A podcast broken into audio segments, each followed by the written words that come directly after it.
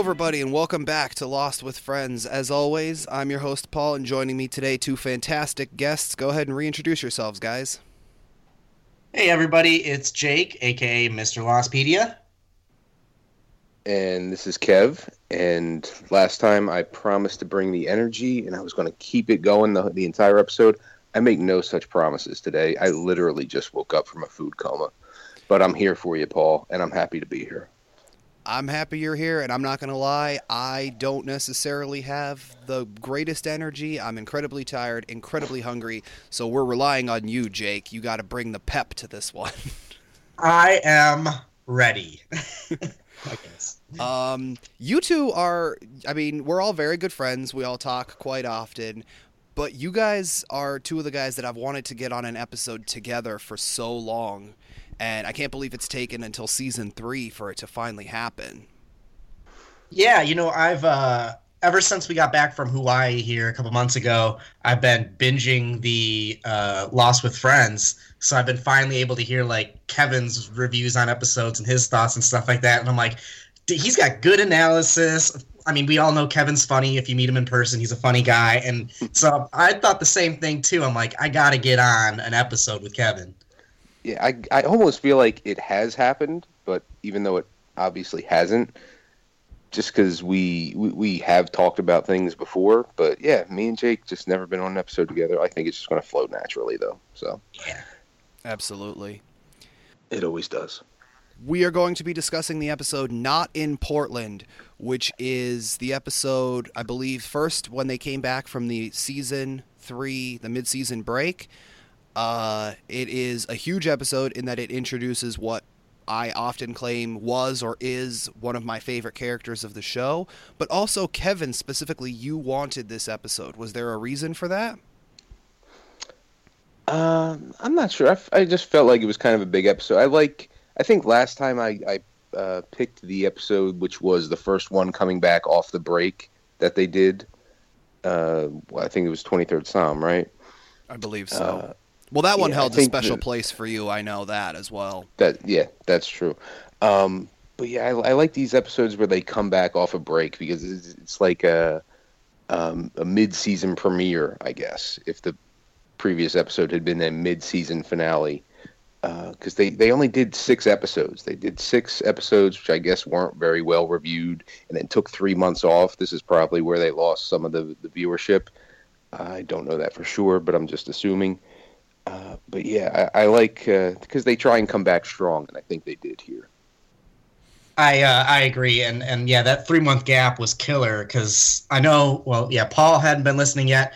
Kevin, I don't think you're watching yet. Kevin, you weren't watching live yet. Yeah, right. No, so season I, four premiere was my first live show. Gotcha. Yeah, I was, and and online. I think the the reason they did the six and then that huge gap was I think they said when we come back, we'll be able to give you the rest of the season without any of those uh, week gaps or like two week gaps. Because that was the big criticism about season one and season two is that they'd show two episodes take a week off one episode two weeks off. It was just very sporadic. So they're like all right we can do a little less sporadic but we can't give you a lot up front because that's when they're making them producing them writing them and all that stuff. So they're like we'll give you these six we got to take three months off, which is a little longer, you know, than a normal Christmas break is. It was from November to uh, February, and then we'll come back and just give you everything else. And and like Kevin said too, I think they realized it was going to be kind of like that mid-season premiere, so they had to bring it. You know, you just got three months off, you miss it, boom, here's something big for you.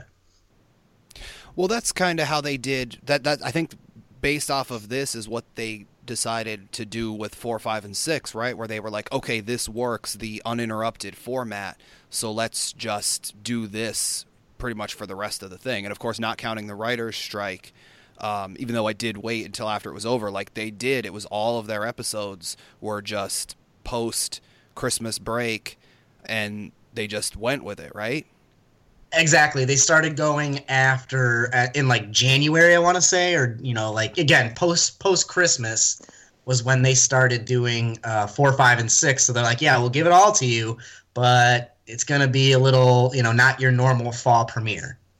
And I feel like I'd like to hear more about what was going on behind the scenes, even though it has been documented. But I feel like this period specifically is where uh, probably Damon and Carlton, the other writers, had a clearer vision going forward at this point, uh, where they had taken that three month break and definitely had a path to the end. This is where they decided, okay, like we know where we're going now and what we have to do yeah, because I think once you're once it it's a matter of okay, you know, we can do all of these shows, which a lot more shows are doing that now, where they'll do maybe it maybe it is a little more sporadic in the first half of the season, but I know some other shows just wait and they're like, let's get the majority of the season done. Like Jake said, the problem is a lot of times when they're first starting out a season, they start in I believe I want to say it's like July or August and one of our friends actually works in television and maybe she can confirm this for us one day but like they start writing and then because they're writing and producing the actual episodes and they're trying to finish editing and then it all starts to catch up to them at once they start to fall behind a little bit. And that's why they'll often take a bit of a break or they'll say you know like uh, especially with with shows in their first few seasons they'll say okay we're going to put production on a hiatus. And that never seems like it's a good sign. Sometimes it is because they need to figure things out like okay how do we better budget our time but I always like that concept of like let's kind of film, you know, write everything, film everything, or at least the majority of it, so that by the time it finally gets on TV, we're already working on like the penultimate episode and then the finale. Like a lot of your cable shows, like uh, I want to say like Breaking Bad and Better Call Saul did things like that. Um, American Horror Story does things similar to that, you know, where it's just like we're gonna give it to you all at once, and we basically have the entire thing before you ever see it. Yeah, because the uh, I got mad respect for writers and producers and stuff like that where they do you know uh, like September premieres and stuff because those episodes are pretty much coming out one week after another like no matter what. Like they're out of that control there and they they got a time crunch now to get things done get things filmed and everything. And those episodes just keep airing and it, you're right like I said it eventually catches up with them. So I think we should just get started yeah yeah, I'm ready. All right. Let's go. We start out with Juliet sitting on a beach at night looking slightly upset. After a moment, she gets up and we see her walking down a hallway carrying a zippered wallet type thing. This very much sets up like the premiere, I thought, where we think it's the present until she passes by Ethan in the halls. But again, similar to the premiere, where we think that this and i mean even uh, a moment or two from now where she says about where rachel says that he may find out it seemed to me that they were kind of trying to set this up as you know like like kevin said it was a mid-season premiere so kind of like a premiere in that way where they're giving us all these things that we think like where does this fall in the timeline you know? Yeah all signs point to this being on island. Again ethan beaches the hymn reference, even the um, the hallway that Juliet's walking down. The lights are flickering, so you think this is maybe uh, some sort of Dharma station or facility or something like that. And the island, because that's the kind of vibe you get from you know like the inside of the Hydra, where things aren't well lit or anything like that. So yeah, all signs pointed to an on island flashback, but uh, man, were we wrong. yeah, I actually have it written down. I have "he'll find out" in quotation marks written down because they like to play that that that pronoun game mm-hmm. where it's kind of like he, she, they. Even Jack says later in, in the episode he said they. Like they they're being very vague with who they're referencing and trying to keep the audience guessing. And they I feel like they do that more. They, the show does it throughout the entire series, but I feel like it picks up even more specifically in season three. I think that's probably because of you know the mystery of the others. Uh, they introduce the concept of Jacob, you know, like all that sort of stuff. So it totally yep. makes sense. Mm-hmm. Once she enters the apartment she's been walking towards, she sees a woman asleep with candles lit around the room. The woman is wearing a cap covering her bald head, and Juliet proceeds to unzipper the wallety thing and prepare to give this woman an injection. The woman, Rachel, wakes up and apologizes for having fallen asleep, and Juliet makes a sarcastic comment about potentially burning the place down with all the candles. She then comments that they don't have to keep doing this, but Rachel asks if this is because Juliet doesn't think it'll work or because she's afraid he will find out, as we just commented on. Um, but Juliet tells the woman to lift up her shirt and she sticks the needle in Rachel while Rachel is cringing. I got to ask, we've I mean it may have been talked about, but I don't know. They do needles and and all sorts of stuff like that a lot on this show, and while I was watching it, all I could think was um, my mother tells me that when I was a kid and I used to go to the doctors, uh, you know, there, there's always the thing of like, oh, kids hate needles. You see videos about it. People tell you stories all the time. But whenever they would like do blood work on me, like they would have to move my head out of the way because they couldn't see because I was so interested in like, what are you doing? What's this going into me right now? Uh, Huh. Yeah, you don't really hear the whole natural curiosity thing very often from kids. No, and uh, to this day, I'm the exact opposite. I don't mind getting needles. You know, you got to do blood work, whatever. I, I don't even flinch, but I don't look. That's my whole thing. Like it's like if I don't look, it's not happening. So I had uh, I had like a full full physical and blood test, blood work, and everything like not too long ago, a couple months back, and they took like 12 vials of my blood. So I'm sitting there for a while and she you know kept going and kept going i didn't look i didn't look the entire time until it was done and like there i see all the blood they took so it's funny that i'm the exact opposite of you Uh, when Juliet is done, Rachel makes the joke about Juliet not being a good doctor, and Juliet says that she's not doing any of this as her doctor, but as her sister. She then comments that she doesn't like Rachel being here alone and offers for Rachel to come live with her. But Rachel insists that she likes living on the beach. Juliet walks to the window, opens the curtain, and reveals the ocean and a city skyline. She mentions that it's Miami and everything is on the beach, and we even see an oceanic plane fly by. The only thing that would have made this better, and I know Paul will agree. I knew you were going to go here.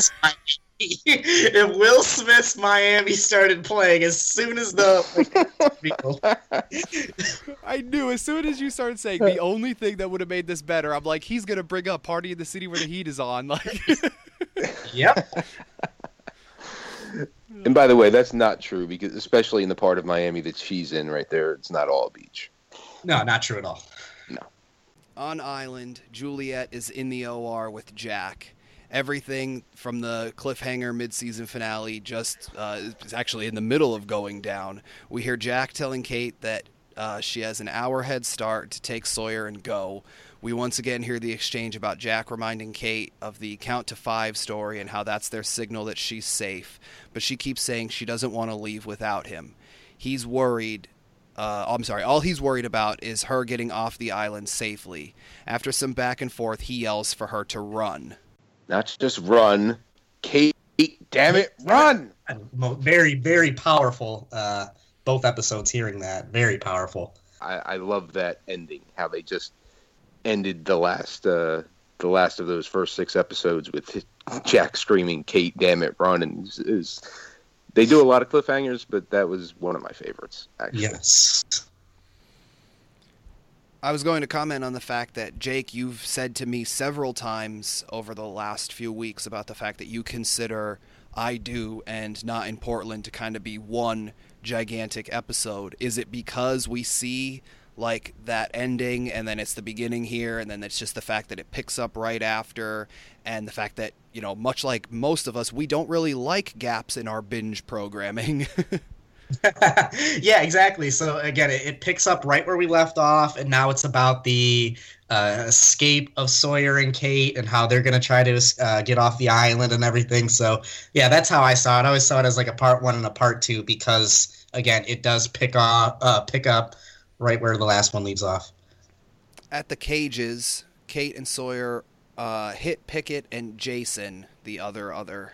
Um, back in the OR, Tom orders Juliet to fix Ben, but Jack uses her own line from a previous episode against the situation by reminding them that she's not a surgeon, and she confirms that this is correct. On Kate and Sawyer, Sawyer gets revenge on Pickett by shocking him with the complicated food gizmo, and I love that part every time.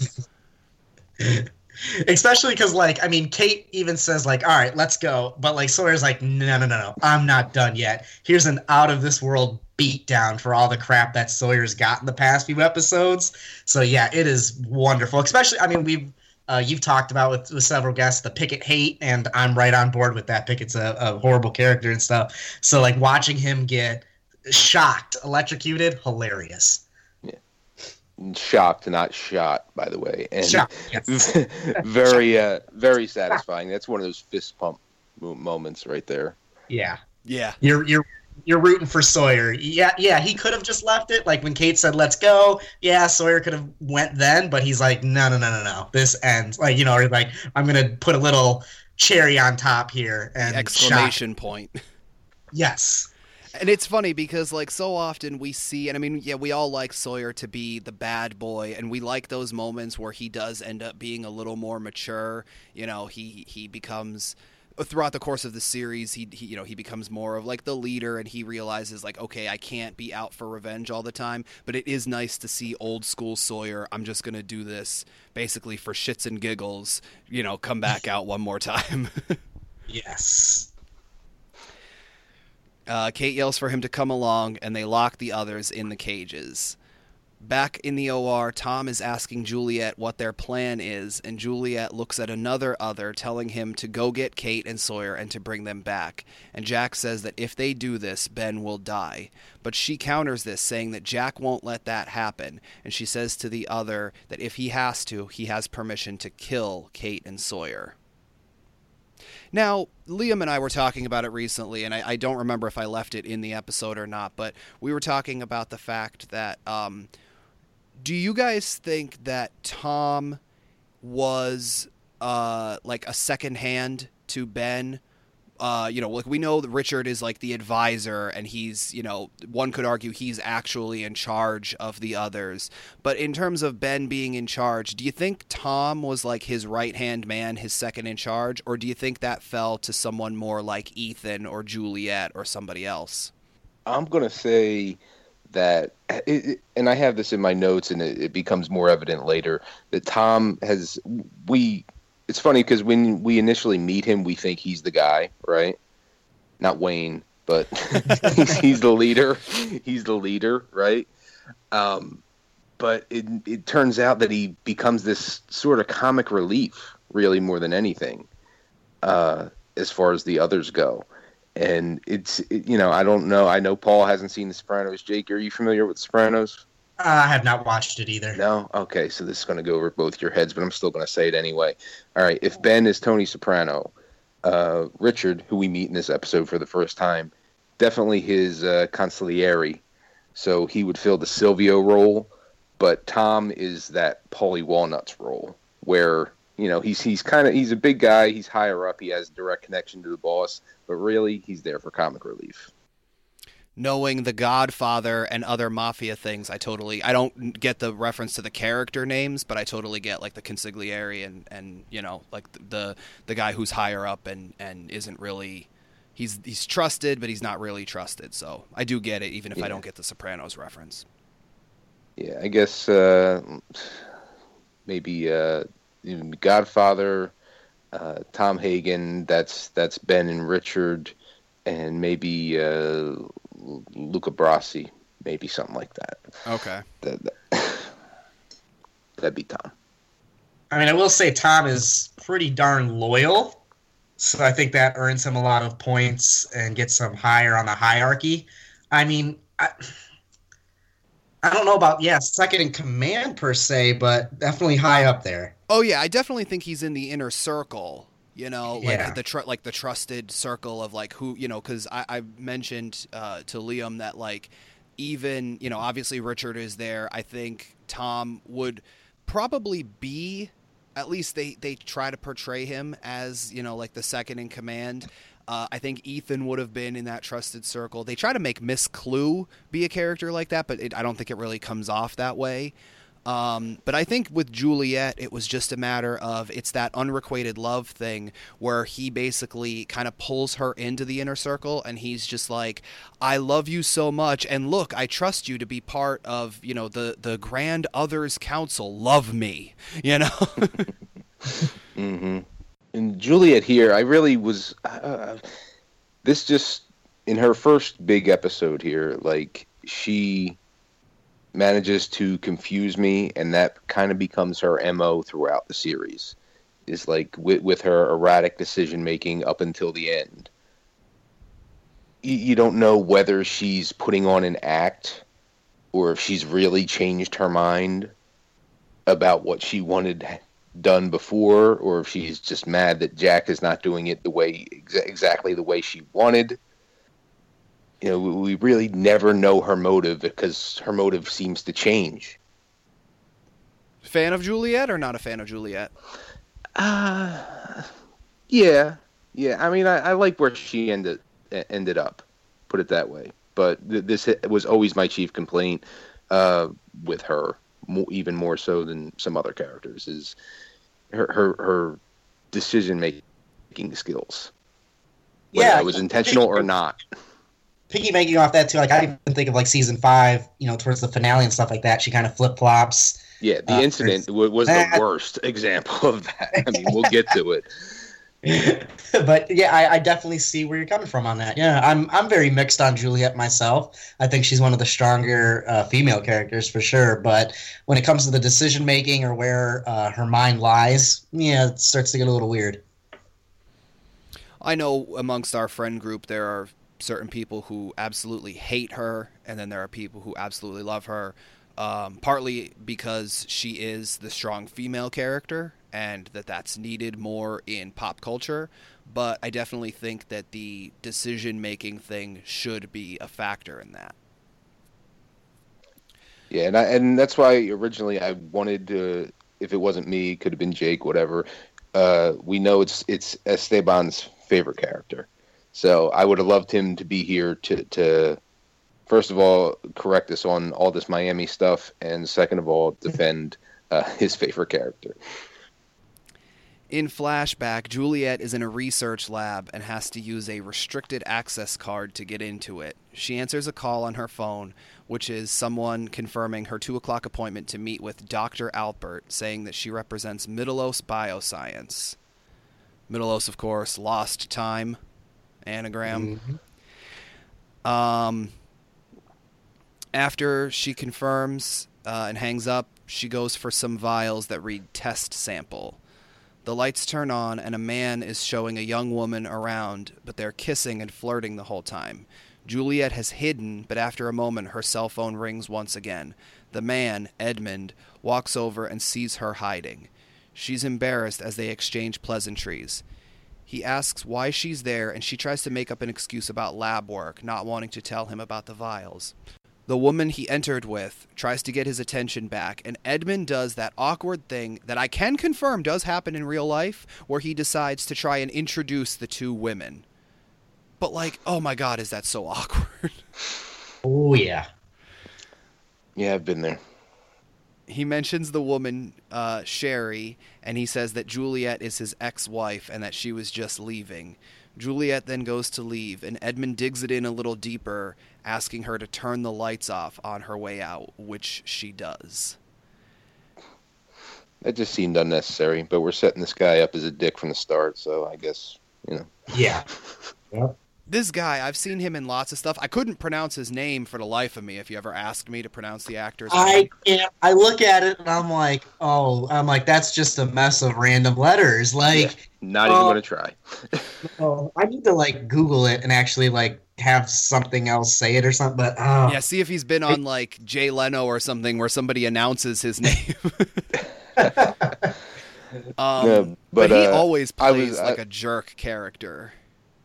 Yes, I was I was looking at him in this scene, and I'm just like, he he just reminds me of somebody who'd be like an evil vampire or something. And then, sure enough, I look it up, and he was the Magister on True Blood, who was one of the oldest, most powerful vampires on the show. So I, I don't know. I guess I just recognize him uh, subconsciously in my head from that. And he was also the governor in Oz, who was always kind of a dick. So I guess it's you know, he's just kind of typecast into that role. Absolutely. He does it very well. I'll tell. I'll give him that. Yep. Back on Hydra Island in the OR, Juliet is telling Jack that he hasn't thought this process through. He questions her on this, and she finally lets him in on the secret that they're not on the main island, they're on a smaller island. Jack is incredibly confused and looks to Tom for confirmation, who makes it official. But I don't quite understand because, like, if out of anybody in this room, Juliet is the one that realistically he has somewhat put his trust in. So why does he think that basically his like if his captors and I mean I understand like he's not actually thinking in this moment, but like his captors are potentially lying to him. Why would he turn to another one of them and be like, "Is this true?" Like of course they're going to confirm what the other one just said. exactly. Tom's Uh, just kind of doing that, you know, comic relief, like yeah, duh, kind of thing. Yeah. Uh, she asks Jack if they can come to some other sort of understanding, a peaceful resolution, as she says. And he mentions her video where she asked him to kill Ben and make it look like an accident. She tries to act like she doesn't know what he's talking about and tells Tom that it's ridiculous. Jack says that she wants Ben to die, and she's trying to tell Tom that he's lying. Finally, Tom yells for Juliet to get out. She tries to explain, but he tells her that if she can't help fix Ben, she doesn't need to be there at all.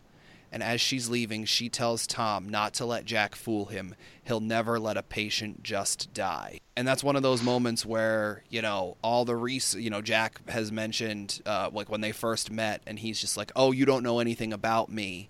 And she gives him all of these facts, but that's one of those things that like no file could never could ever necessarily give. And, and yeah, we kind of know she's telling the truth, but at the same time, she did ask him to do it. So, you know, what was the motivate? the- What was the motivation of her even asking in the first place? Did she she wanted just putting him to the test? Like, I don't know. The whole thing gets confusing to me. Well, see, Liam and I posited at one point that potentially Ben was. Ben knows that the tape was made. And that they just wanted to see if they could push Jack or if they could get him to kind of trust her a little more or kind of like what his limits would be in terms of Juliet. Because we know that they used Juliet to try to you know get some sympathy out of him or get you know like manipulate him in some way. So was that just another level of that manipulation? Yeah, I could see that. Um, but you're still like ultimately you're putting your life in this guy's hands, so it's kind of, kind of risky. but ben always has a plan True. Well, actually, and, and I mean, you'll you'll hit it probably when we get there. But when Ben wakes up, he actually says, "I didn't see this coming." right And I was like, when I heard that, I was like, "Oh crap!" I was like, "But he's always got a plan. He's always got a backup plan to the plan. He's always got a backup to that too." And for him to admit that he didn't see this coming, I was like, "Gasp!" gasp That's like, well, that's what I put in the notes, but it's probably the same noise that I made when I heard that too. Gasp! Uh, at the cages pickett is yelling at the cameras hoping someone will see him and let them out the other from the OR then comes to let them out, and uh, I love how he's just like, "Where did they go?" And Pickett's just like, "Let me out of the damn cage." Elsewhere, Kate and Sawyer are running through the jungle and they make it to the beach. And Kate finally gets the confirmation that they're not on their island. And even Sawyer almost rhetorically questions why she didn't believe him. And she mentions needing a boat. I gotta say, I would probably have been in the same thing, just like, just like uh, Kate, just like you know Jack moment ago. It, it just seems too far fetched, to a certain extent. I think. You, you have to see it, and that was the, the whole point behind Ben taking Sawyer to see it, right? Yeah. Like if you don't see it, you don't believe it.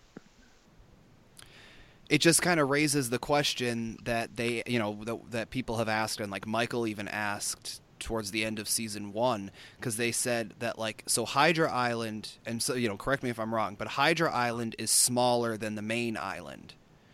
But Correct. Hydra Island is twice the size of Alcatraz. Now I don't know how big Alcatraz is, but I would assume it would be because it's one of the it's a it's a pretty big prison, right? So how big is the main island? You know? Um, How many yeah. days did it take for the tailies to trek across it? Yeah, I think the, they- the the main island is bigger than anyone really gave it credit for, uh, especially when the show started. Yeah. I don't know, Jake. You're Mr. Lostpedia. You should be able to answer your own question. Yeah, yeah. I don't know if there's any scales on these maps. There's plenty of maps of the island, of course, but I don't know if anybody's ever like scaled it and uh, has a. if, has a if, if you were to tell me it's actually as big as the island of Oahu, I would believe you. yeah, Okay. That would make sense to me. Actually, I had a friend who got into Lost after the show was over, and uh, I, I think it was like when I was getting ready to go to Hawaii the first time, and he had he had watched it, and he was you know another one of those people who didn't understand the ending. He wasn't really that interested in it. You know, he was watching it, but he didn't really care, and he was just like, you know, telling me like, "Oh yeah, this is what this meant," and I'm just like, "You're totally wrong about everything." Like, I wish you actually cared enough that I could try to explain this to you, but he tried convincing me that uh, he's like, well, they were flying from Australia to California. What's in the middle of there, Paul? It's Hawaii. They that's where they landed was on one of the uninhabited islands of Hawaii, obviously. And I'm like, no, because at the I'm like, you watched the show, so at the end of season four, they go to another island and then fly them into the airport in Hawaii. Like, how could they have landed in Hawaii if they then travel to Hawaii? Like, it doesn't make sense. And he's like, good point, good point. But I, I still think it was like one of the uninhabited islands because they have those there, right? I'm like, oh my god. In the, in the South Pacific, maybe, but not definitely Right, I not, mean, definitely not Hawaii. the pilot's like we turned around, like he said we, they should have been hitting what Guam or something like that. Like that's not Hawaii. Like two different spots. Yeah, he was he was trying to convince me of this the one day, and I'm just like, I need to walk away from this conversation now. Good move, Paul. Good move. Once Kate says about needing the boat, Sawyer uh, sarcastically replies about a few towels and a buffet lunch as well, which I could probably go for right now. she also mentions that if they walk the beach, they may happen upon a boat at some point, and she uses the walkie talkie to communicate with Jack. They make sure each other is okay before si- uh, Sawyer finally tells her to get to the point. And she gives him, I, I, I said confirmation before, but I think this is now the real confirmation that he needed about the fact that they're not on the main island. And she says that they need a boat. And Jack looks at Tom, demanding that he help them. Jack then hears shots fired through the walkie talkie. And the next shot actually hits the walkie talkie itself, and Jack is yelling for Kate. Everybody on Lost, and it seems like everybody on TV is a sharpshooter. Like, do you know how hard it is to shoot a walkie-talkie out of someone's hand and not hit their hand? Well, it seems like they're only sharpshooters when they need to be, because then, like, I made a note a little later that the others shoot like stormtroopers at times. Where, like, here they were, like, on the beach. Like, yeah, you hit that walkie, great, but how are you not able to hit people, which are a bigger target than, you know, uh, than the walkie? Like, Yeah. Oh yeah, Yeah, even I mean- even Pickett going after Michael right before you know the the hunting party three minutes episode. He's just a few feet away from him, and he can't aim at him. yeah. Yeah. Yeah, it's like the cliche gunfight, which you know, whatever they they got to use it, they got to use it. But it's so Yeah. easy just to pick it apart. It's funny, Jake. You go with stormtroopers. I always go back and forth between like stormtroopers and like James Bond villains, because or you know like the henchmen villains, whatever, like the the lackeys, because they are they can never aim either. Same. Yep. Same thing. Back on the beach, uh, it's Pickett and his men shooting at Kate and Sawyer. Sawyer has been shooting back a little, and they hide behind some trees before he runs out of ammo. Suddenly, Alex shows up and hits one of the others with her slingshot. She tells Sawyer and Kate to follow her, which they do. And wow, what crazy luck that she just happened to show up at the exact moment that they needed her.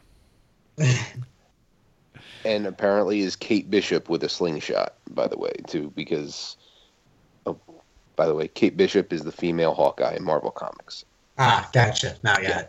Okay, so maybe maybe Lisa will get that one. I'm not sure. I, I don't know if anybody else will, but um, yeah, she she doesn't miss either, and she's slinging rocks. Really, not not like you know a drug dealer out on the street, but quite literally slinging rocks.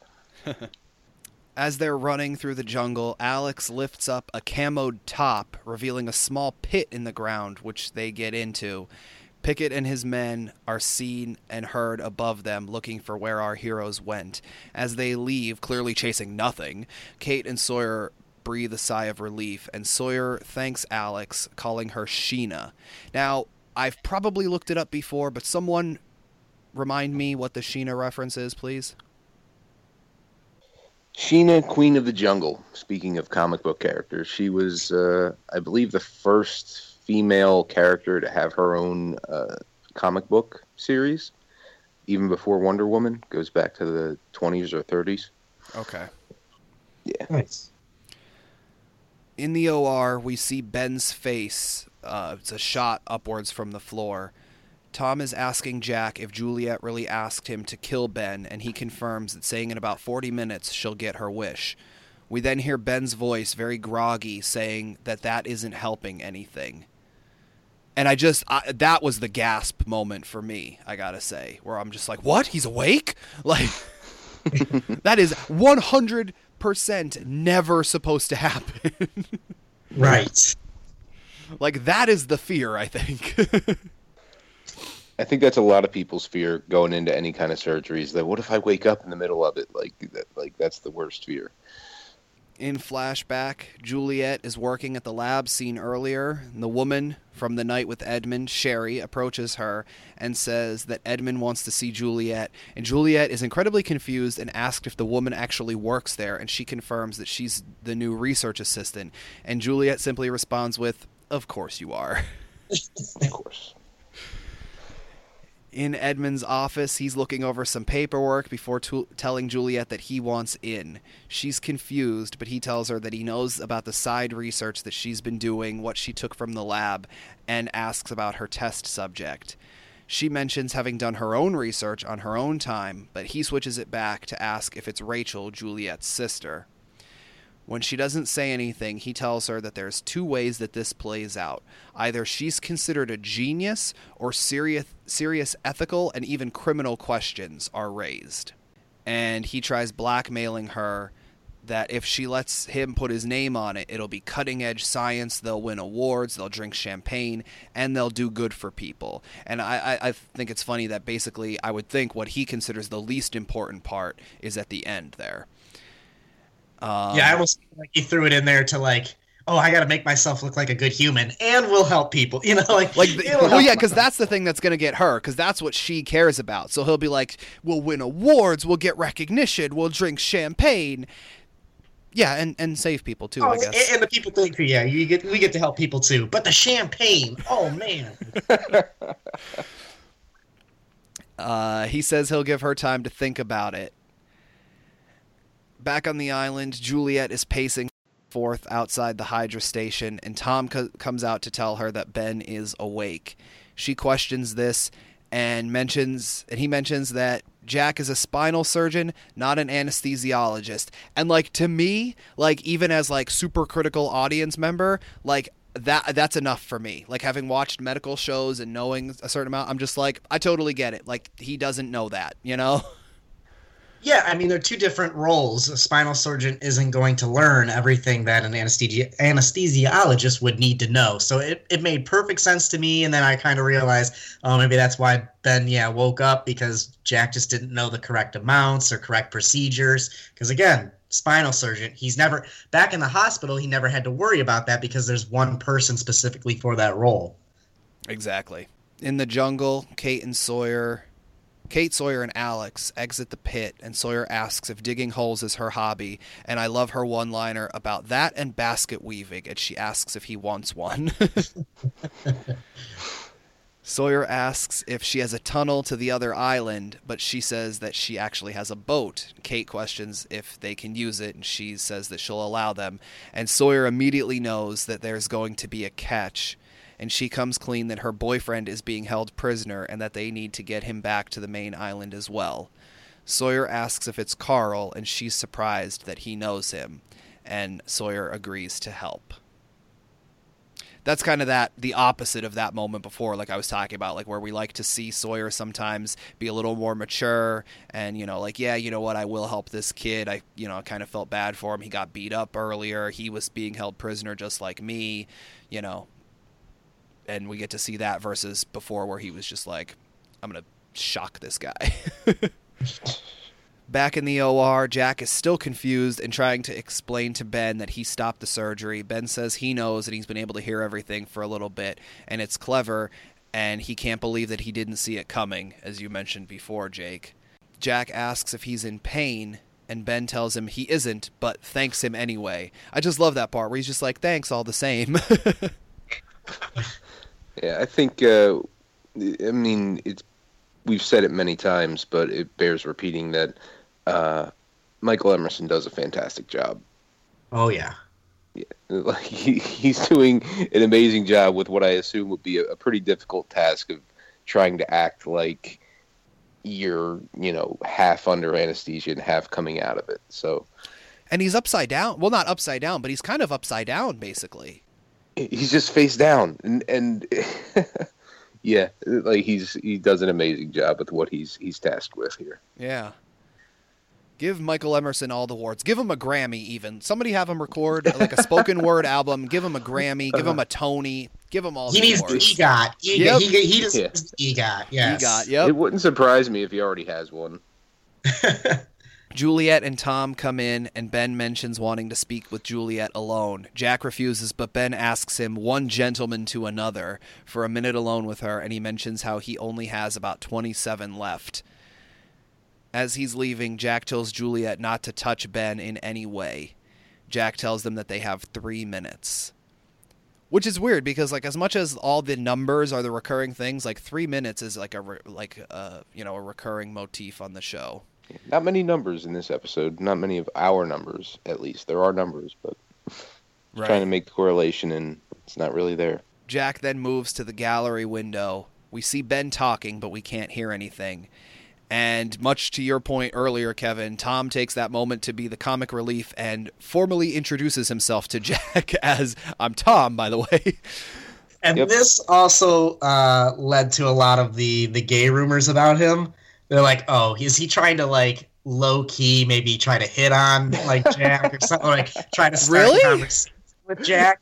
Yeah, oh yeah, just as like uh, his awkward I'm Tom because Tom's name has been, I think it was like yelled earlier and everything like that. Like, I don't, Tom didn't need to formally introduce himself like that, but like he took that weird, awkward moment to do it. And then people were like, yeah, maybe he was trying to, like, you know, again, will oddly hit on Jack or try to spark up conversation between them. But, I, di- I didn't pick up on that, but you know what? It makes sense. I'll roll with it. Yeah, I never, yeah, I never got that, but yeah, okay yeah, people were already in the whole like Tom must be gay thing from from you know the uh, season premiere thing, and they're just like fuel to the fire. Yeah, I just I, I kind of I, I, gotta say I kind of love that the fact that like maybe there was other things, but based off of his line of Kate isn't his type. So basically, if he doesn't find Evangeline Lilly attractive, he has to be gay. right. like that's the only other explanation. Clearly. And by the way, uh, Paul, you'll be relieved to find out that there are no uh, little hints uh, with the subtitles when the when they're when Ben and Juliet are talking and it's inaudible to us. There's no little hints. It doesn't give anything away. So Speaking this is one situation that, where watching with the subtitles did not pay off. Kevin, you got me into the whole subtitles thing. Like I listened to audio as well, but I was like, you know what? I'm doing this episode with Kevin. Let me throw the subtitles on too. Nice. If I catch it on, and I may start doing that more often. See. I got. I, I did not do it with this episode. I have done it with others, but it wasn't. It wasn't this one. I actually. Uh, I tried doing it with a previous one, and I don't remember now off the top of my head, I don't remember which one, and I don't remember what was going on. But there, oh, it was, uh, and maybe I just missed it. but when when Eko dies and he whispers something to Locke, but it it seems like it's not the same thing that Locke says, uh, you know, a moment later. Um, Right. I don't remember if the I don't I don't remember seeing if the subtitles said whatever he actually said, but yeah, I tried with that and I was just like, you know, okay, nothing this time. yeah. Doesn't always work, but sometimes. Yeah. Tom actually mentions to uh, Jack that Ben and Juliet have history, and she exits the OR and tells Jack to go in and finish the surgery because she's going to help his friends escape in exchange. In flashback, Juliet is in a conference room being presented a slideshow by a man, Dr. Alpert. Here we go! Richard. uh, and we have no idea at this point when we're you know first watching this that that this guy is going to be like a huge part of of anything you know that's the that's the kind of things that i like is you know when we first see like desmond when we first see uh, you know, like all these other, uh, even you know, previously uh, we saw a hint of Mikhail, and you know, you get the hint of like, oh yeah, something's going on with him, but you don't necessarily think that he's going to play a huge part in like he's a huge reason why they can't communicate with the outside world and all that other sort of stuff. And it's like I said uh, earlier, they kind of had the clearer vision, uh, and now we see them introducing new characters who we know are going to play a big part. And we know that at this point, Juliet's going to stick around for a while. We're introducing Richard. You know, uh, Desmond is we're about to have his first real, real big episode.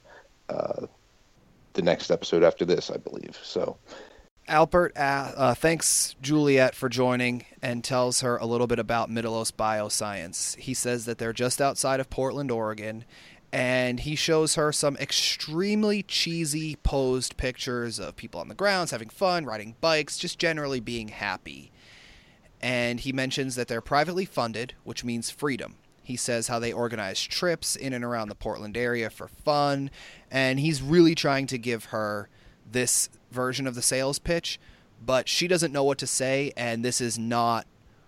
It, she doesn't see. I don't think she seems interested at all in this. You know, this version at least of the sales pitch, because she even says that she's flattered, but doesn't understand why the company would want her. And he goes on to talk about. Uh, he asks her if it's true that she impregnated a male field mouse. She confirms it, but that it didn't come to term. It, it, when he says that, I'm just like, what? Really? Is This is a thing? Is this what people are trying to do in the world? this is what money is spent on. like we're impregnating male mice? Is this the the, the Arnold Schwarzenegger movie? There was a Paul and All episode that Jake and I did where we were we were reading about. I want to say it was in Japan. Uh, this uh, scientific study, which you know that somebody had to pay for, where it was about how uh, macaw, female macaws, have sexual relations with what was it, Jake? Was it horses? Yeah, or it was uh, something big like that, or It was like horses Ah, or donkeys or something like that. And it was just like, it was talking about how this is like a whole government study thing. I think, like I said, I think it was in like Japan or something, but like that's what they spend money on is researching the sexual habits of macaws and like horses or whatever. Okay. Yeah, I thought this only happened in Arnold Schwarzenegger movies from the 90s, but apparently I'm wrong. Richard then shows her another slide asking what she sees. She goes to get a closer look and she says that it's a female womb and appears to be in her 70s. And she mentions some medical jargon. I don't quite remember what it was, but it basically says about like there's tearing along the, the walls and stuff like that to make it, it looks like that the woman is in her 70s. And this is when Alpert confirms that she's actually 26. And Juliet, of course, wants to know what happened. And Alpert tells her that she could find out. Unlimited money, unlimited staff.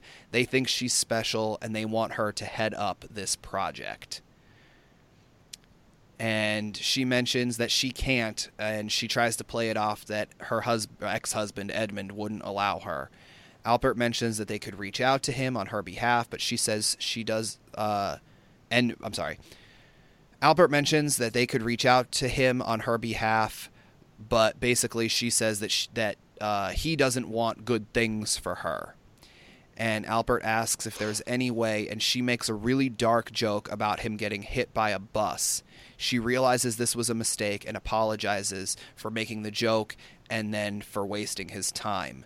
As she begins to leave, he's telling her to stop and talk, but she mentions that she's not a leader, she's a mess. Well, that's one thing we can all agree on, given her uh, decision making skills. yes. and I just want to mention real quick, uh, like when she says, you know, maybe if he got hit by a bus.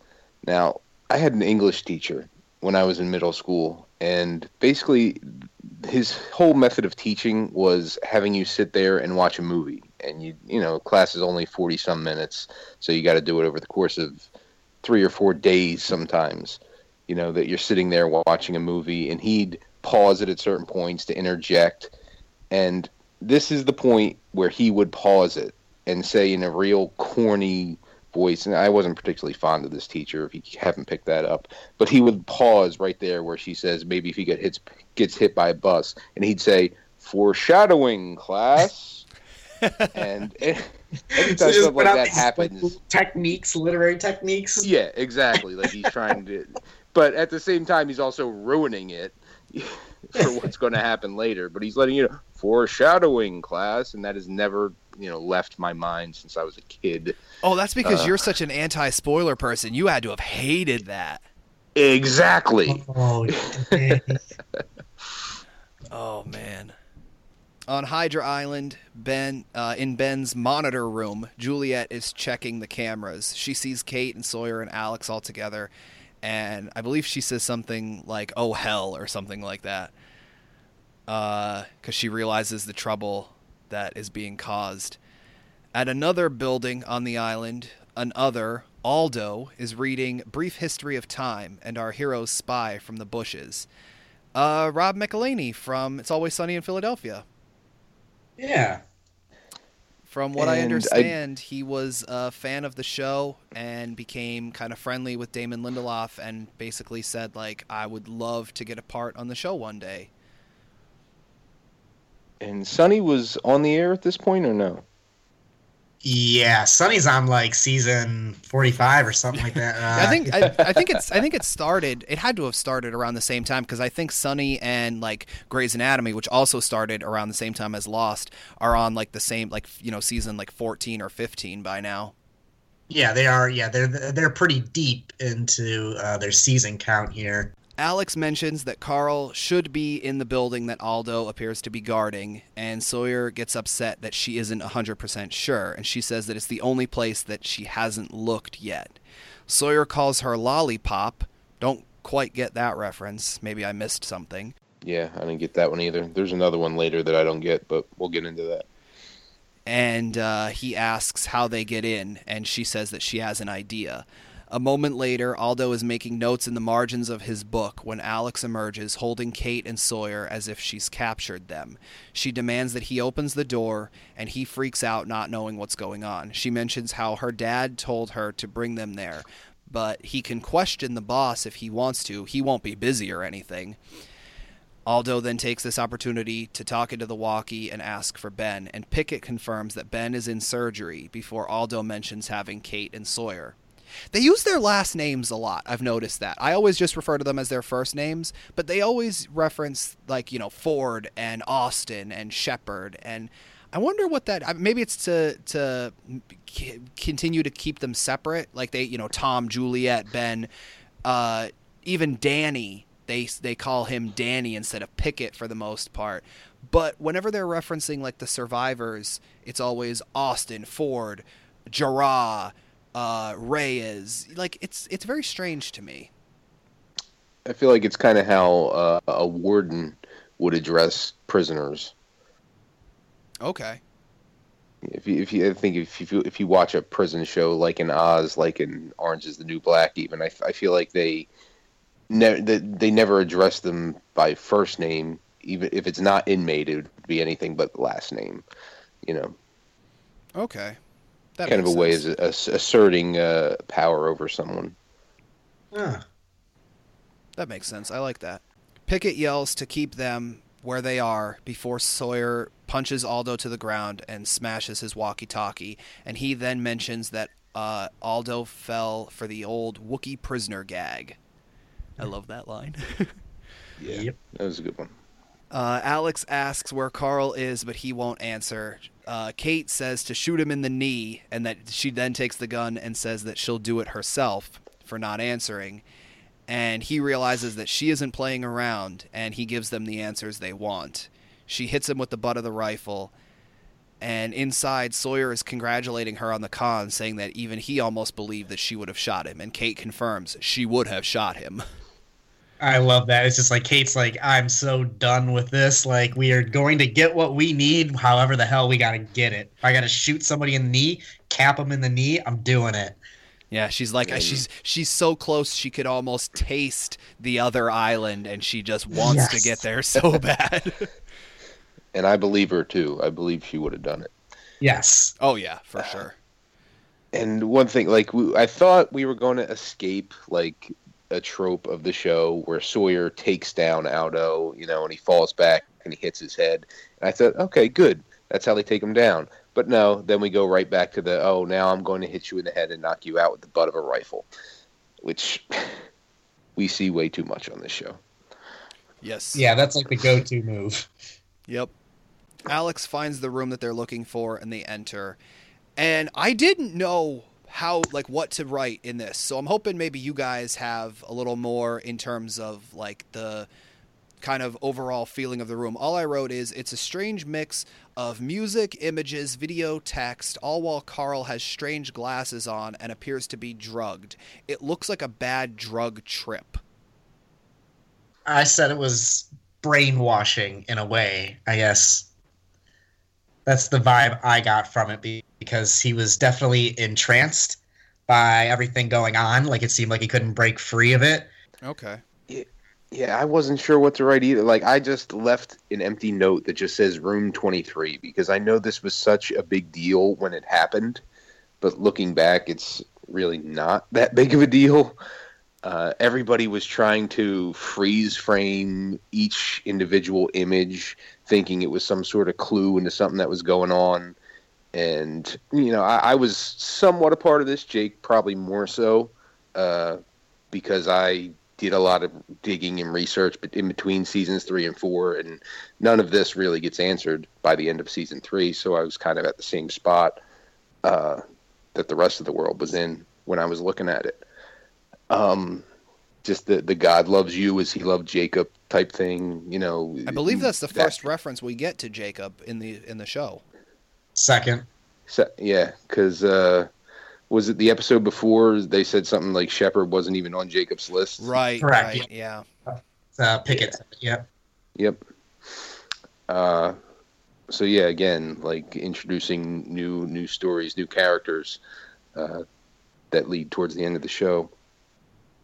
Um, Which goes along with your Yeah. thing of being more streamlined coming back from that mid-season break. Yep, exactly. Um, and like I, I watched a video on YouTube uh, just last night when I was you know making my notes for the episode. It's it's played in reverse, and you, you can hear like audio of it sounds. They sound uh, Miss Klugh B uh, saying something about uh, don't be you know only fools or maybe Jake will know this because he's Mr. Lostpedia better than I do only fools are are limited by time and space and it's just something it's repeated just over and over and over again right Yeah, it's oh yeah, only fools are enslaved by time and space. It is, as you said, it's you got to play it backwards to hear it. But yep, that's uh, uh, one of the things that was caught about this uh, Room Twenty Three video. yeah but that that video is on on youtube it's the entire scene just played backwards Yep. and you can hear it Interesting. but yeah i remember like loo- looking at the the lostpedia article and it's just every single frame every piece of audio of that uh, room 23 video was just dissected Yeah, there's a. I'm looking at that article right now. There is a lot. Like it's actually a, a longer article. I mean, if you ever want to read it, like you don't expect there'd be too much, but yeah. Wait, Yeah, is it, somebody- wait, you're reading the article on the video or on Room 23? On Room Twenty Three. but it has uh, stuff about it has a description of the video.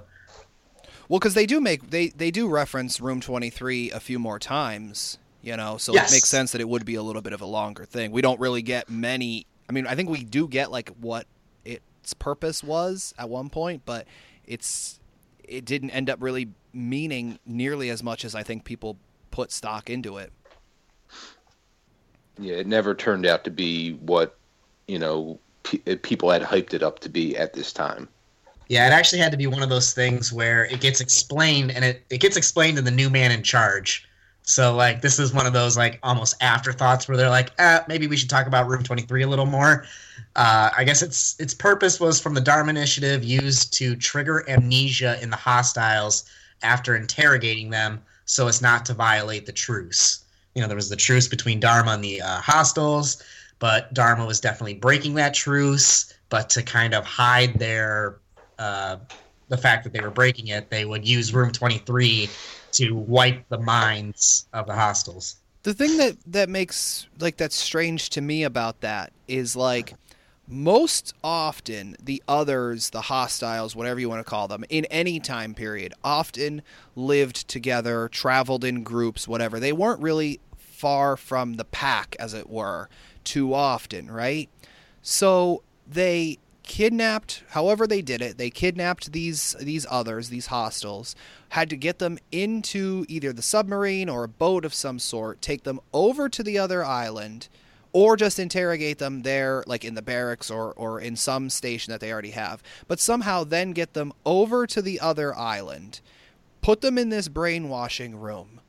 Then while they're still asleep get them back over to the main island and let them go so, hoping that their memories would be erased of the entire interrogation. Yeah, When you put it like seems a bit much, doesn't it? i mean am i wrong like that's that's what it is right Yeah, that would have to be that the the process they take to do all that, and uh, yeah, definitely a lot more work. Uh,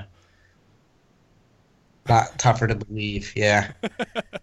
sorry to ruin it for anybody out there but like that's what it was Try not to think about it too much, Yeah. because then things things like that happen. Yeah. Speaking of the brainwashing, though, we do see that Sawyer is mesmerized uh, before he finally hears Kate yelling for some help. Uh, they get Carl out, and Sawyer mentions that now that they have him, they want the boat. A bit later, Pickett is waking Aldo up by slapping him. He asks where uh, the heroes went, and he mentions that Alex is with them. Juliet arrives and tells Pickett that they're letting the survivors go. He doesn't believe this, but she invokes Ben's name, and he still doesn't believe her, but she insists that Jack won't finish the surgery unless they're safe. Pickett says that he knows that Ben would rather die than let them escape. which seems incorrect. You're right. Yeah. I, I'm I'm I'm just saying. I think he's very wrong in that assumption. Well, that's I mean that that is like the one thing that we know about Ben, especially having watched the series many times, is anything even, you know, later on sacrificing his own daughter in an effort to save his own life. Yeah, hmm exactly. Like he, he his ultimate goal is his own. Uh, Self-preservation. yeah, Yeah. his own self preservation. Yeah, not you know even if he lets them go, he can get them back. You know he, he can't resurrect at least. You know, well, that's the thing like that that i've often joked about with like this show and i, I say it often about like hawaii 5 in particular what like you just said like he could get them back in theory because they're on an island they only have a finite number of places to run to or hide or whatever so that's i think one of the reasons why like the others don't necessarily chase our survivors all that often is because like they are more self-aware of like you can't go anywhere. yeah. yep. There's only so many places you can run and hide. There's only so many Dharma stations. Although not when you're watching the show because it seems like there's always a new one. yeah, that's true. In flashback, we see Juliet in Rachel's apartment, and she uh, Rachel asks how the interview went. Juliet mentions how it's not for her, it's too far away, so on and so forth. Rachel asks if she's the reason Juliet said no. Juliet tries to play it off that the research doesn't even work, but Rachel confirms that it does. She shows Juliet a pregnancy test that's positive. They laugh, hug, and cry, and Rachel mentions how all she ever wanted was to have a baby, and now because of Juliet, she can. All she needs is to get healthier. And she says, basically, that Ed, uh, Edmund and his ethics can go stick it. and by the way, it's not like she's a few pounds overweight here when she's talking about getting healthy.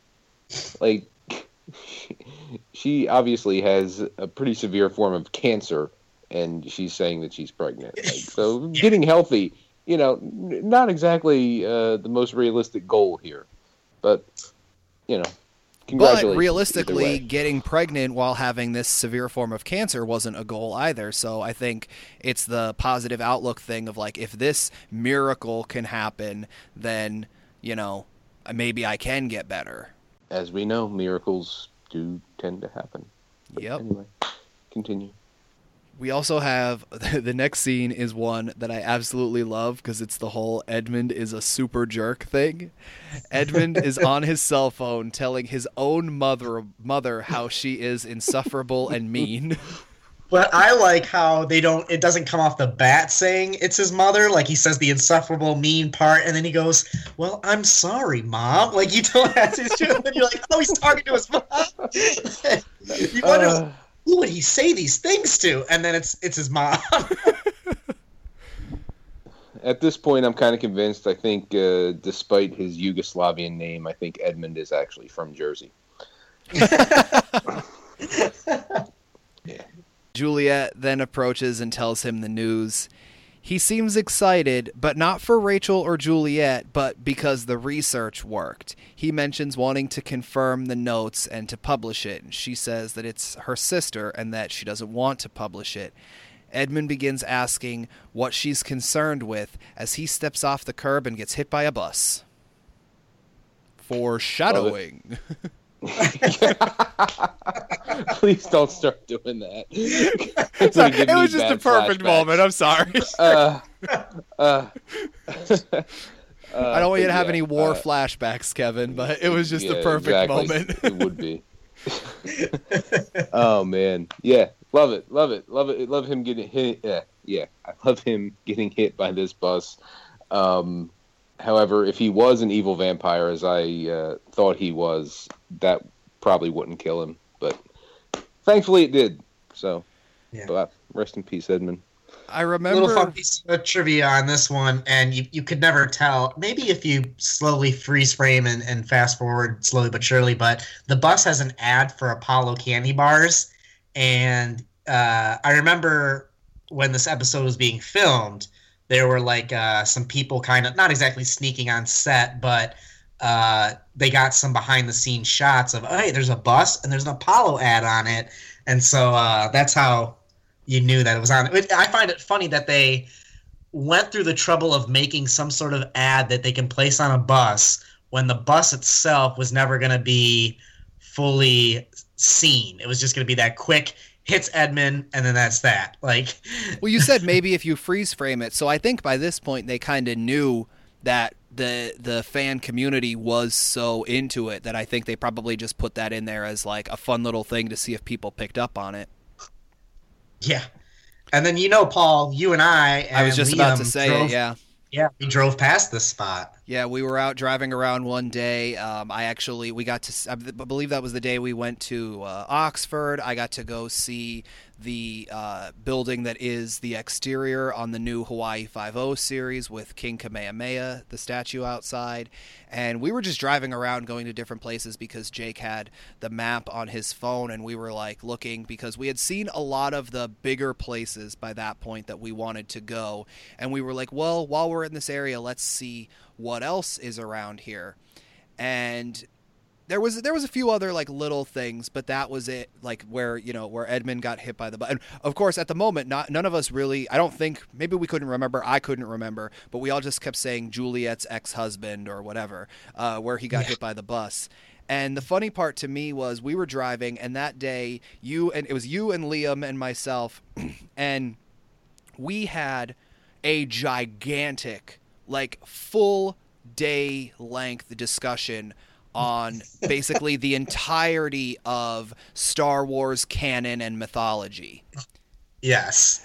And so while we were driving at one I think Liam and I were having a discussion. We were it was a discussion. It was it was definitely a friendly thing, but we were getting more into like debate territory at certain part certain, points. It was really intense. But it wasn't I don't think it was necessarily in like a like a fighting like we're going to like No. not be friends sort of way. It was just passion.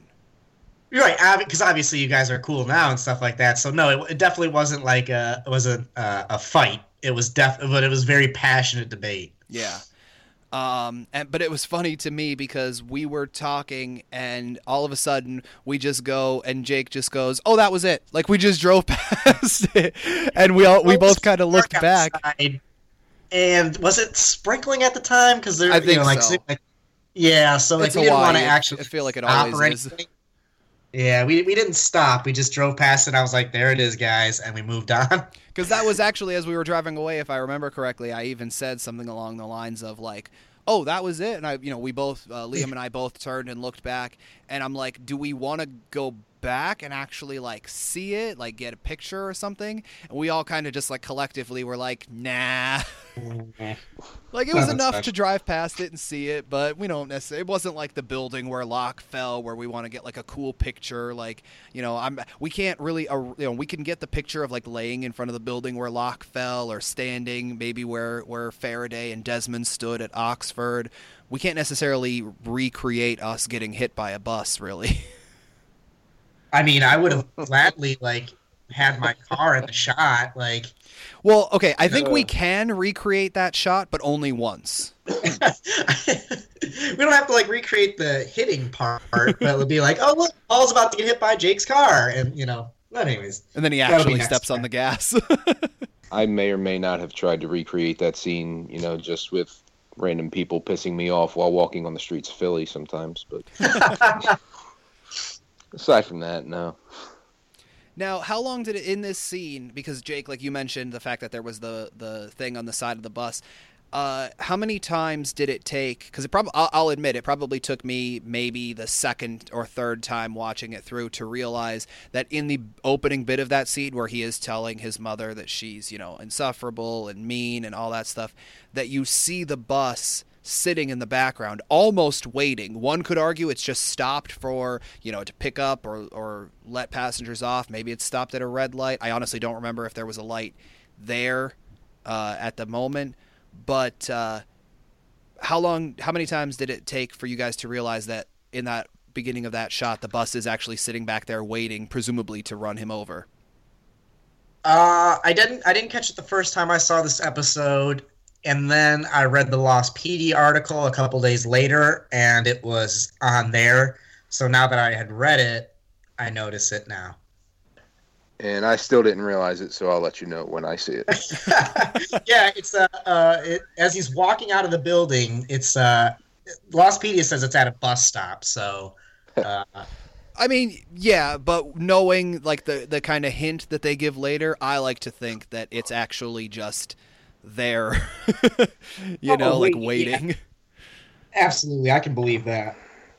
Apparently, there are also mountains visible in the background of the scene, and there are no mountains in Miami. So, Yes. There you go. small continuity error. Okay, so Edmund got hit by the bus, and everyone is freaking out, and Juliet is just like flabbergasted, gasp, as Jake would say.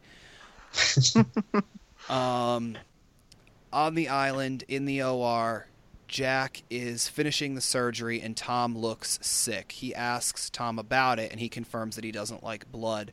And unlike when, uh, you know, he was having this almost same conversation with Hurley back in the first, you know, season one, instead of like, oh, don't look, he just like holds up a chunk of tissue, and he was just like, oh, then you don't want to look at this, right?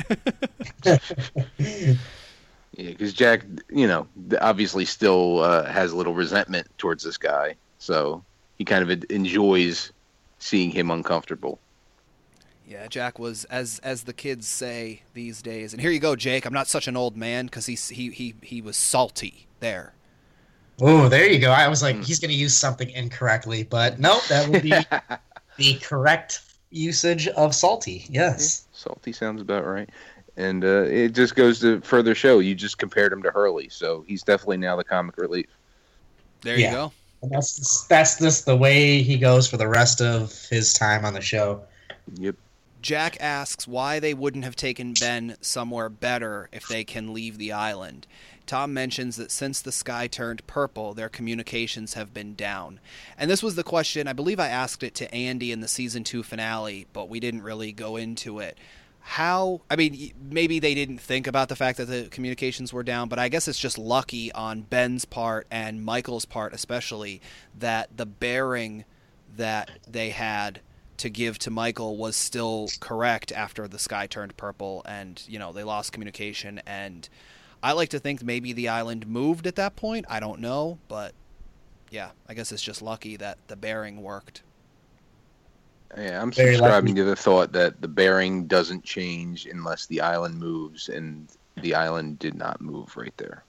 Ooh, Okay. okay. That's what I, that's what that's what I'm going with. But I do think it's an overall great question that Jack asks because the tumor was found uh, 75 days prior to the surgery. And uh, 75 days ago, obviously, the sky hadn't turned purple or anything like that. Like, I almost feel like Ben could Ben had two choices when he found out that he had a tumor and, and after the crash of 815 he can go through this long elaborate con of getting the of getting Jack or he can go off the island and get some professional treatment in a professional hospital and he's like uh, fuck it, we're gonna go get the doctor here. Like, I think he, he's like, uh, let's go the hard way, and I don't get it. Like, uh, Jack is absolutely, I think, very fair in asking that question. That it did, it didn't have to be two days. You know, he said uh, time goes two days ago. The sky went purple. Okay, but you've known about the tumor for how long now? Yeah, there were know. 73 days before that. Well, yeah, yeah, yeah. They crashed 73 days, and then Ben says that two days prior to the crash, he found out about it. So 75 days of just him plotting to kidnap a surgeon, then going and getting one on the main, you know, out in the real world. I If- think they kind of make a point to say that he thinks it's kind of fate. Like I would you think know, it's that. I find out a and- tumor. Yeah. Go ahead. No, no, no. Go ahead. No, I don't want to. I don't want to misquote him, but I probably will here. Where where he says, uh, "I find out I have a tumor, and then two days later, a, a spinal surgeon crashes on this island." Like, Yeah, falls All from the that's sky. you Yeah. like, sure that makes sense in a way, but then he goes through the long process of getting this doctor. To the point where he of- also kidnaps two other people, like Sayid Yeah. said, you know, one to make the other cooperate, and you know, it's it. He has to he has to go through like yeah, no, I I, I get you, Jake. He he goes through this giant elaborate thing, for what? putting himself in jeopardy, pretending to be someone else. you know, yeah. Yeah, it's it, it was it was so risky. I mean, Jack talked about the the risk actually in the previous episode where he's like, "You said you should have been in surgery yesterday, or no, you you got about a week until this thing kills you." And it's like if anything would have went wrong in Ben's plans, he could have died. Like you well, know, okay. like- here's the question: If it's so, if it's so, uh, fast growing and whatever, that in seventy something days it's gotten to the point where it's almost inoperable. Like Kevin, you just brought up a really good point where you said the fact that he had to then pretend to be someone else and whatever. Jack, at certain points, because he was, you know, Henry Gale was beat up, he had the arrow through him or whatever.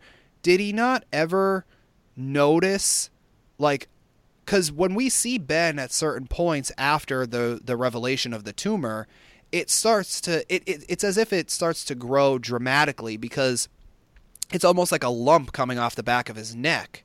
So did Jack never notice this the entire time for the what week or two weeks that they were in the hatch? It's just all of a sudden after 70 days this thing becomes like a huge second head basically. I don't think it was his second head. Maybe a small hunchback, maybe if anything. But uh, um, I, I kind of get what you're saying there too. Is yeah, how did he not catch the tumor uh, with Jack being a spinal surgeon and being familiar with these kind of things too? Uh, I I don't have an answer for that actually.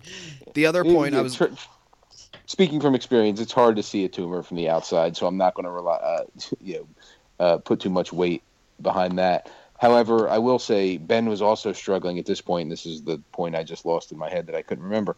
Uh, ben was struggling at this point to uh, grasp why this was happening to him, and I think uh, there was a certain part of him that was still looking for the island to heal him. Right? Yeah. Like Yeah, Locke, so- yeah. Yeah, yeah. Like he's, you know, think probably thinking in his head, this can't happen. You know, Jacob will not allow this to happen. Something along those lines. Like people don't get sick here. That kind of thing. Like he's he's when Jack tells him, you know, oh, you got maybe a week left here, buddy. Like that's when it really sinks in, and it's like, you know, okay, I guess I'm gonna have to do something about this. I'm not getting better. Yeah, good uh, good point. Good point. Okay, so a gush of blood then squirts upwards as the heart monitor begins to beep faster. Tom asks what happened, and Jack says that he nicked an artery, but this time it was on accident. Tom wants to know if he can fix it, but Jack is already on it. With Kate and Sawyer, they arrive at Alex's boat, and they have Carl and start to push the boat towards the water. Sawyer asks Alex about being Ben's daughter and how that was a twist and he calls Carl Cheech, which is kind of ironic considering they have Cheech Marin as a an actor later on in the show. Uh, Yeah, th- that was the nickname I was referring to earlier, wh- which kind of didn't make sense to me. I guess he's referring to him just being looking being so loopy and and you know feeling high. I guess from that experience that he went through in room 20, 23. that's what I yeah, being drugged out. That's what I kind of took it as. Yeah, yeah, I guess that's it. It's kind of a stretch, but Right, because his his Sheena referencing the first female, you know, he could have easily said Wonder Woman or even he could have gone, yeah, I, I mean I understand not jungle necessarily, but he could have gone just like Yeah. badass female and said like Sarah Connor or Buffy or you know what I mean, like anything. But he pulls a reference from what'd you say, the nineteen twenties? Like uh, well, she she remained semi relevant throughout uh, the 1900s. They're loading Carl into the boat as Carl notices Danny and points him out. And I didn't really write it, but now that I'm thinking about it, it was a really funny thing where he's just like Danny, and Sawyer's like, "No, Sawyer." uh, Sawyer turns They, around. they, they go on to have a good relationship too uh, here over the next couple episodes. I, I enjoy the Sawyer Carl dynamic. Yeah. Yeah. Uh, Sawyer turns around and Pickett is aiming a gun at him. Juliet yells for Danny, who turns around and gets shot down by her. Now, for Um, all Juliet's faults, this she did good here, just ridding us of Danny Pickett. Back in the OR, Jack is working on Ben, but there's a lot of blood. Tom is asking what's wrong, but Jack is too busy working. He mentions that there's a lot of blood and he will need Tom's help or Ben will die. On the beach, Juliet is telling Kate, Sawyer, and Carl to go, and Sawyer won't question it at all. Uh, but Juliet confirms that Alex must stay, saying that uh, it's you know what her father uh, would want because if Carl, you know, her and Carl can't be together. Carl has to go, she has to stay. Alex and Carl. I didn't write anything other than Alex and Carl share a somewhat sappy teenage goodbye because I was just like, I mean, as much as I love teen melodrama, I was like, that's not what I watch this show for. Yeah, I kind of groaned a little bit during that scene. Eh, I kind of I kind of feel for them. They're, they're they it seems like they're both kind of trapped, caught up in something that they really don't want to be involved in. So and they're just trying to find a little uh, escape in each other. Kate and Sawyer then get in the boat or get the boat in the water before Juliet tells them to wait, throwing Kate a walkie-talkie. In the OR, we hear Kate coming through to talk to Jack, and Jack is trying to balance working on Ben and listening to Kate as he has Tom hold the walkie. And I just I think it's so weird where he's just like, "I'm going to need your help," but then all of a sudden when Kate can potentially be free, and I get it, that's the thing, like that's his ultimate goal, but he's just like, "Hold that walkie-talkie up," and Tom's just like, "Well, what about helping you?" And he's just like, "It doesn't matter now. Hold the walkie-talkie up." Uh, yeah, uh, low key, like the the funniest moment of, of this episode to me is Tom's old man shuffle over to the walkie-talkie. like, you got to go back and watch it because like he doesn't just walk like a normal human over to the walkie-talkie. He's kind of like hunched over, doing a little old man shuffle over to the walkie-talkie, and I, I laugh every time I see that. Maybe it's just me. I don't know if I've ever noticed it. I'll have to go back and watch it now. Yeah, I'm, I'm Right. serious. Go back and, and check that out. Uh, Kate confirms that they're safe and that they're leaving and that the blonde woman helped them. And he asks to hear the story. And she goes on to tell him his story from the pilot about counting to five when he uh, his first solo surgery. She gets incredibly emotional while telling him this. Uh, I believe that's because she, at that moment, of course, she thinks that they that may be the last time that they ever speak to each other. Uh, and actually, Jack kind of furthers that along by trying to make Kate promise that she will not come back for him. She tries to refuse, but he insists. They have a little back and forth about it, but finally, he insists that uh, she does not come back, and he tells Tom to turn the walkie talkie off. I love Matthew Fox's acting here and uh, the way he delivers those lines. The promise me you'll never come back here for me, and uh, I don't know. It just uh, that has been one of my favorite parts of this episode. See, like that, like the teenage drama, like I said, I watched teenage drama, whatever. I wasn't necessarily looking for it in this. But this drama of like, you know, in this moment, again, not from our point of view because we know the series, but like sometimes when I watch the show, I still get caught up in it. Like, even though I know what's going to happen next, I try to put it a little bit out of my mind where I'm just like, what's going to happen to these characters? So I do kind of get caught up in like, oh my gosh, this is a really emotional moment for these two. So I totally get what you're saying. It like this emotional moment plays way more Yes. than the other one did. I love the confidence that Jack uh, has in this moment when he's like, "Don't come back for me." Like he knows probably one of two things is going to happen: either they're going to kill him and they're going to have nothing to come back for, or they're going to keep their word and he's going to get out of there. And you know, obviously, neither one of those things ends up happening. But in that moment, that's what he believes. Yeah, and it, it plays in a little later. Uh, ooh, which episode is it? Man from Tallahassee. Yeah, where like uh, Kate gets captured by the others. Jack comes in and says, "You know, I I told you not to come back for me because," and Jack kind of reveals too that I'm going to come back for you. He, you know, he was kind of going off of the idea that the others were going to let him go, and then he would be able to turn around and come back for the rest of them. Which was probably the best plan yet, and it all goes to shit, obviously. Yes. And uh, I gotta I gotta mention Michael uh, Giacchino does his thing in this in this scene too. You know, you get the, the musical cues, and that's really what gets you even more so than the emotional impact of actually what's going on. When that music hits, it just does something to you. 100%. Okay, on the beach, uh, Kate is yelling for Jack, and there's a little bit of silence for a few seconds, but Sawyer softly tells her that they have to go now, and they set off. In flashback, we see Juliet at the morgue with Edmund, and she's being told about paperwork, and she starts to sign the paperwork and begins crying. On Hydra Island, Jack is now watching Ben from the gallery. Juliet comes to ask if he got the tumor. He confirms that he did and that she'll have to do a follow up. He asks if he's going back to his cell, and she tells him that he will until they can figure out what to do with him. And he says they, as Kevin, you pointed out about the pronoun game earlier, and I wrote, Does she no longer consider herself one of them in this moment? Well, yeah, she knows there's going to be repercussions coming for her uh, after killing Danny. So Yep. Uh, Jack then asks what Ben said to convince her to help him. She says that it doesn't matter, but he says that it does matter to him because after everything he's been put through, he wants to know. he always wants to know. Yeah. Yep. And I think that's and I've I've said it before. I've talked about it with Jake. As much as I, you know, I do give I do give Jack the credit.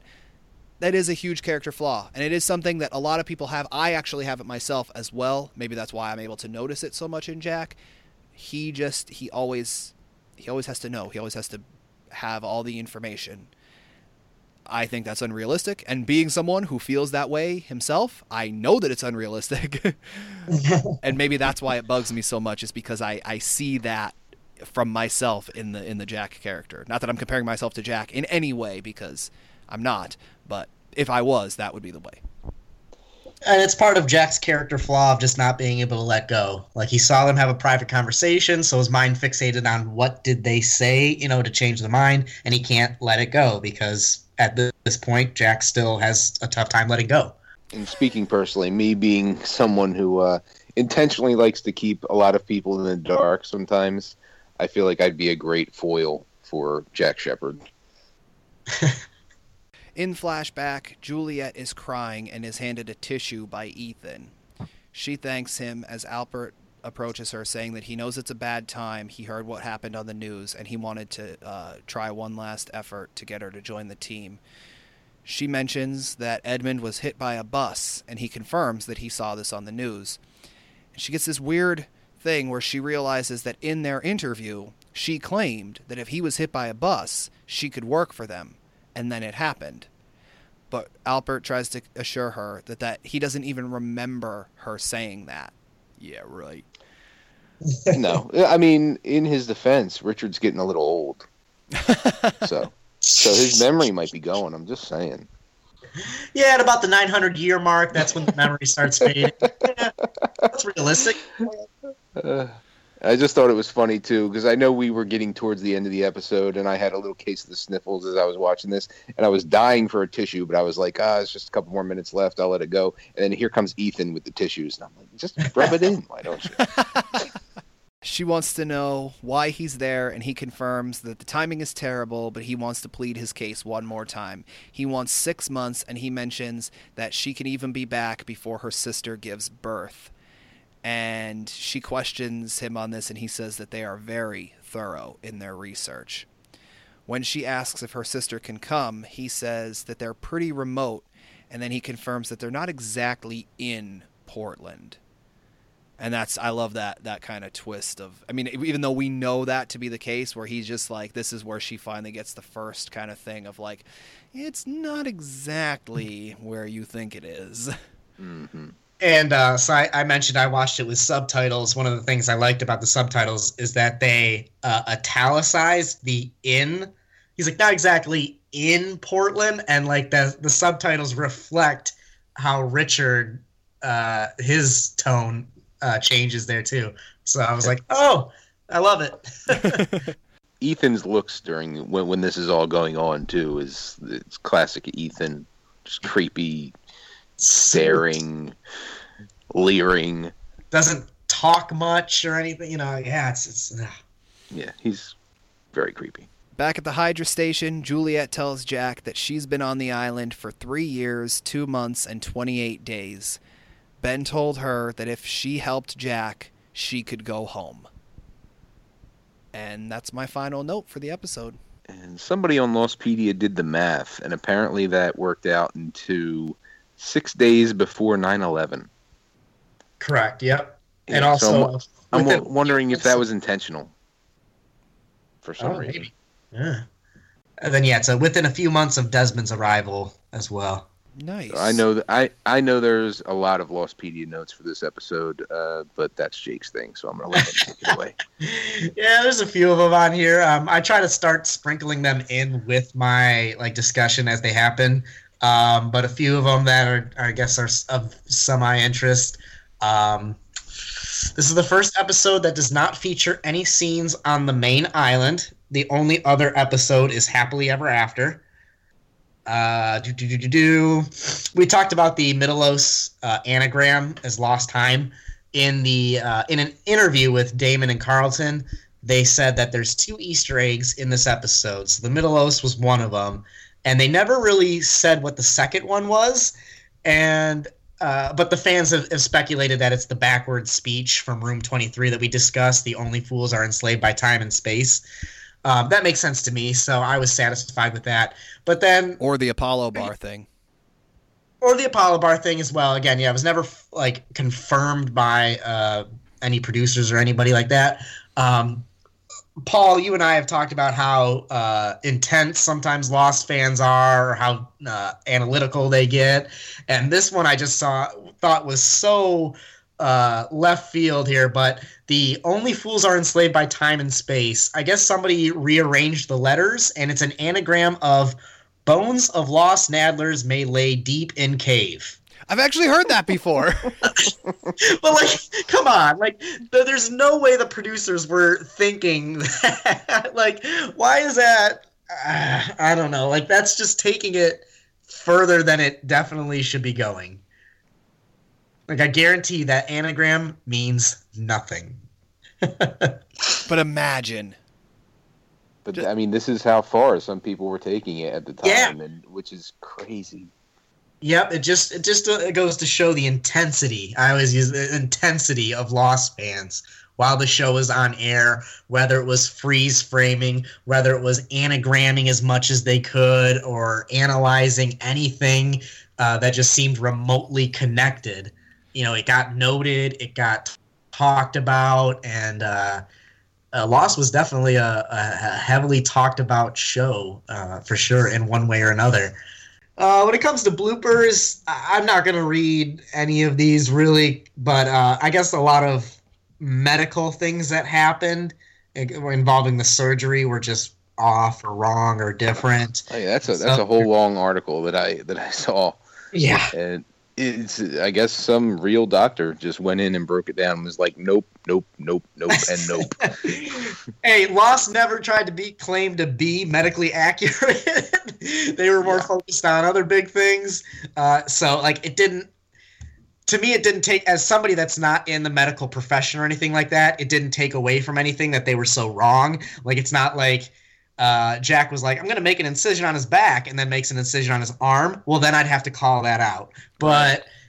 But when something like to diagnose a spinal tumor, you need an MRI or a CT scan, not an X ray. But to me, I'm like, I could care less what scan you got to get. They used a scan, they found out he had a tumor. The end. Like, exactly. It doesn't take I, away from the story. Right. I will. I will do my thing where uh, I'll say the episode was written by Carlton Cuse and Jeff Pinkner. I was actually just uh, about to say that. Yeah, and I believe it was uh, Bender. Jack Bender directed it, right? No, no, no? directed by Steven Williams. Yeah. Who oh. I'm. Yeah, I'm. Up until last night, I was not at all familiar with, but which is kind of weird because he's directed 26 episodes of Lost. yeah, it's really weird is... because like from what I what I remember seeing, like he was kind of like that like okay in terms of writers because we a lot of us tend to know the writers names more it was like okay damon and carlton were at the top and then kind of like i don't want to say the second in charge but like the second most prolific were eddie and adam uh, on mm-hmm. the of the writers yeah. staff right so like the way i always the way I always got it was that Jack Bender was the head director in Hawaii and he oversaw everything. And sort of his second was Steven Williams.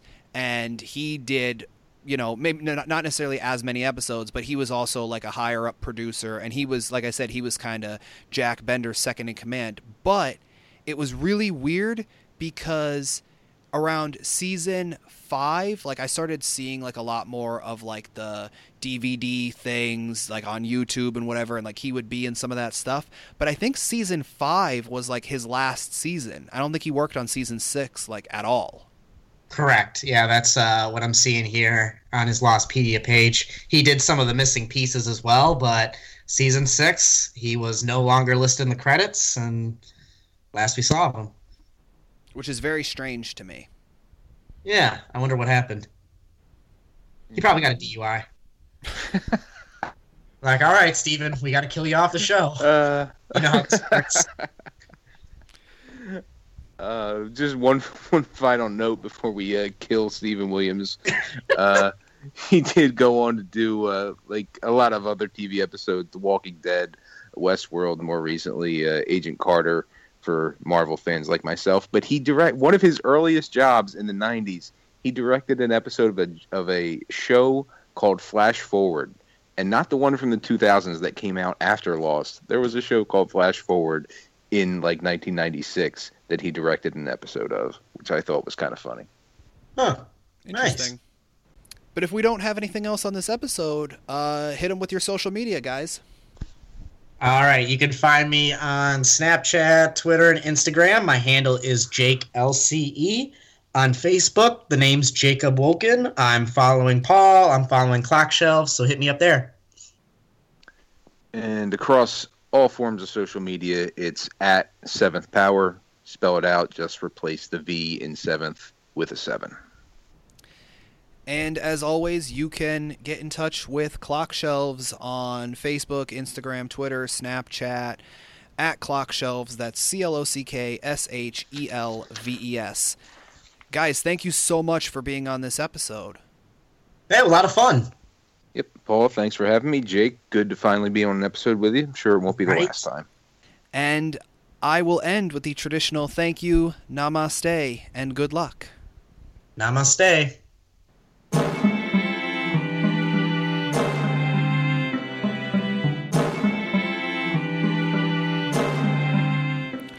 Uh, the only other thing I was going to say uh, in regards to your question, Jake, of like why didn't you know the other reason why he didn't go off island? And yes, we know the others have connections off the island. We know they have large amounts of money off the island, but I think it might fall under the same joke that everybody makes about Richard. You know, uh, after the ending of the series, if he got off the island, like what's he going to do he has literally he doesn't have a social security number he doesn't have any records of any sort so like how could he how could ben check into a hospital Ben has a lot of fake identities. We see him. Uh, i know i again i prefaced it by saying i I- i know that i was just making the Yeah. the joke but i guess it wasn't that funny um, Not laughing. Ben, ben should have his social security number, though, by the way. Actually, that too. Ben should have a social security number being born off the island, I guess. Yeah. maybe Boom. Now I am laughing, but it's just at you, Paul. Aha.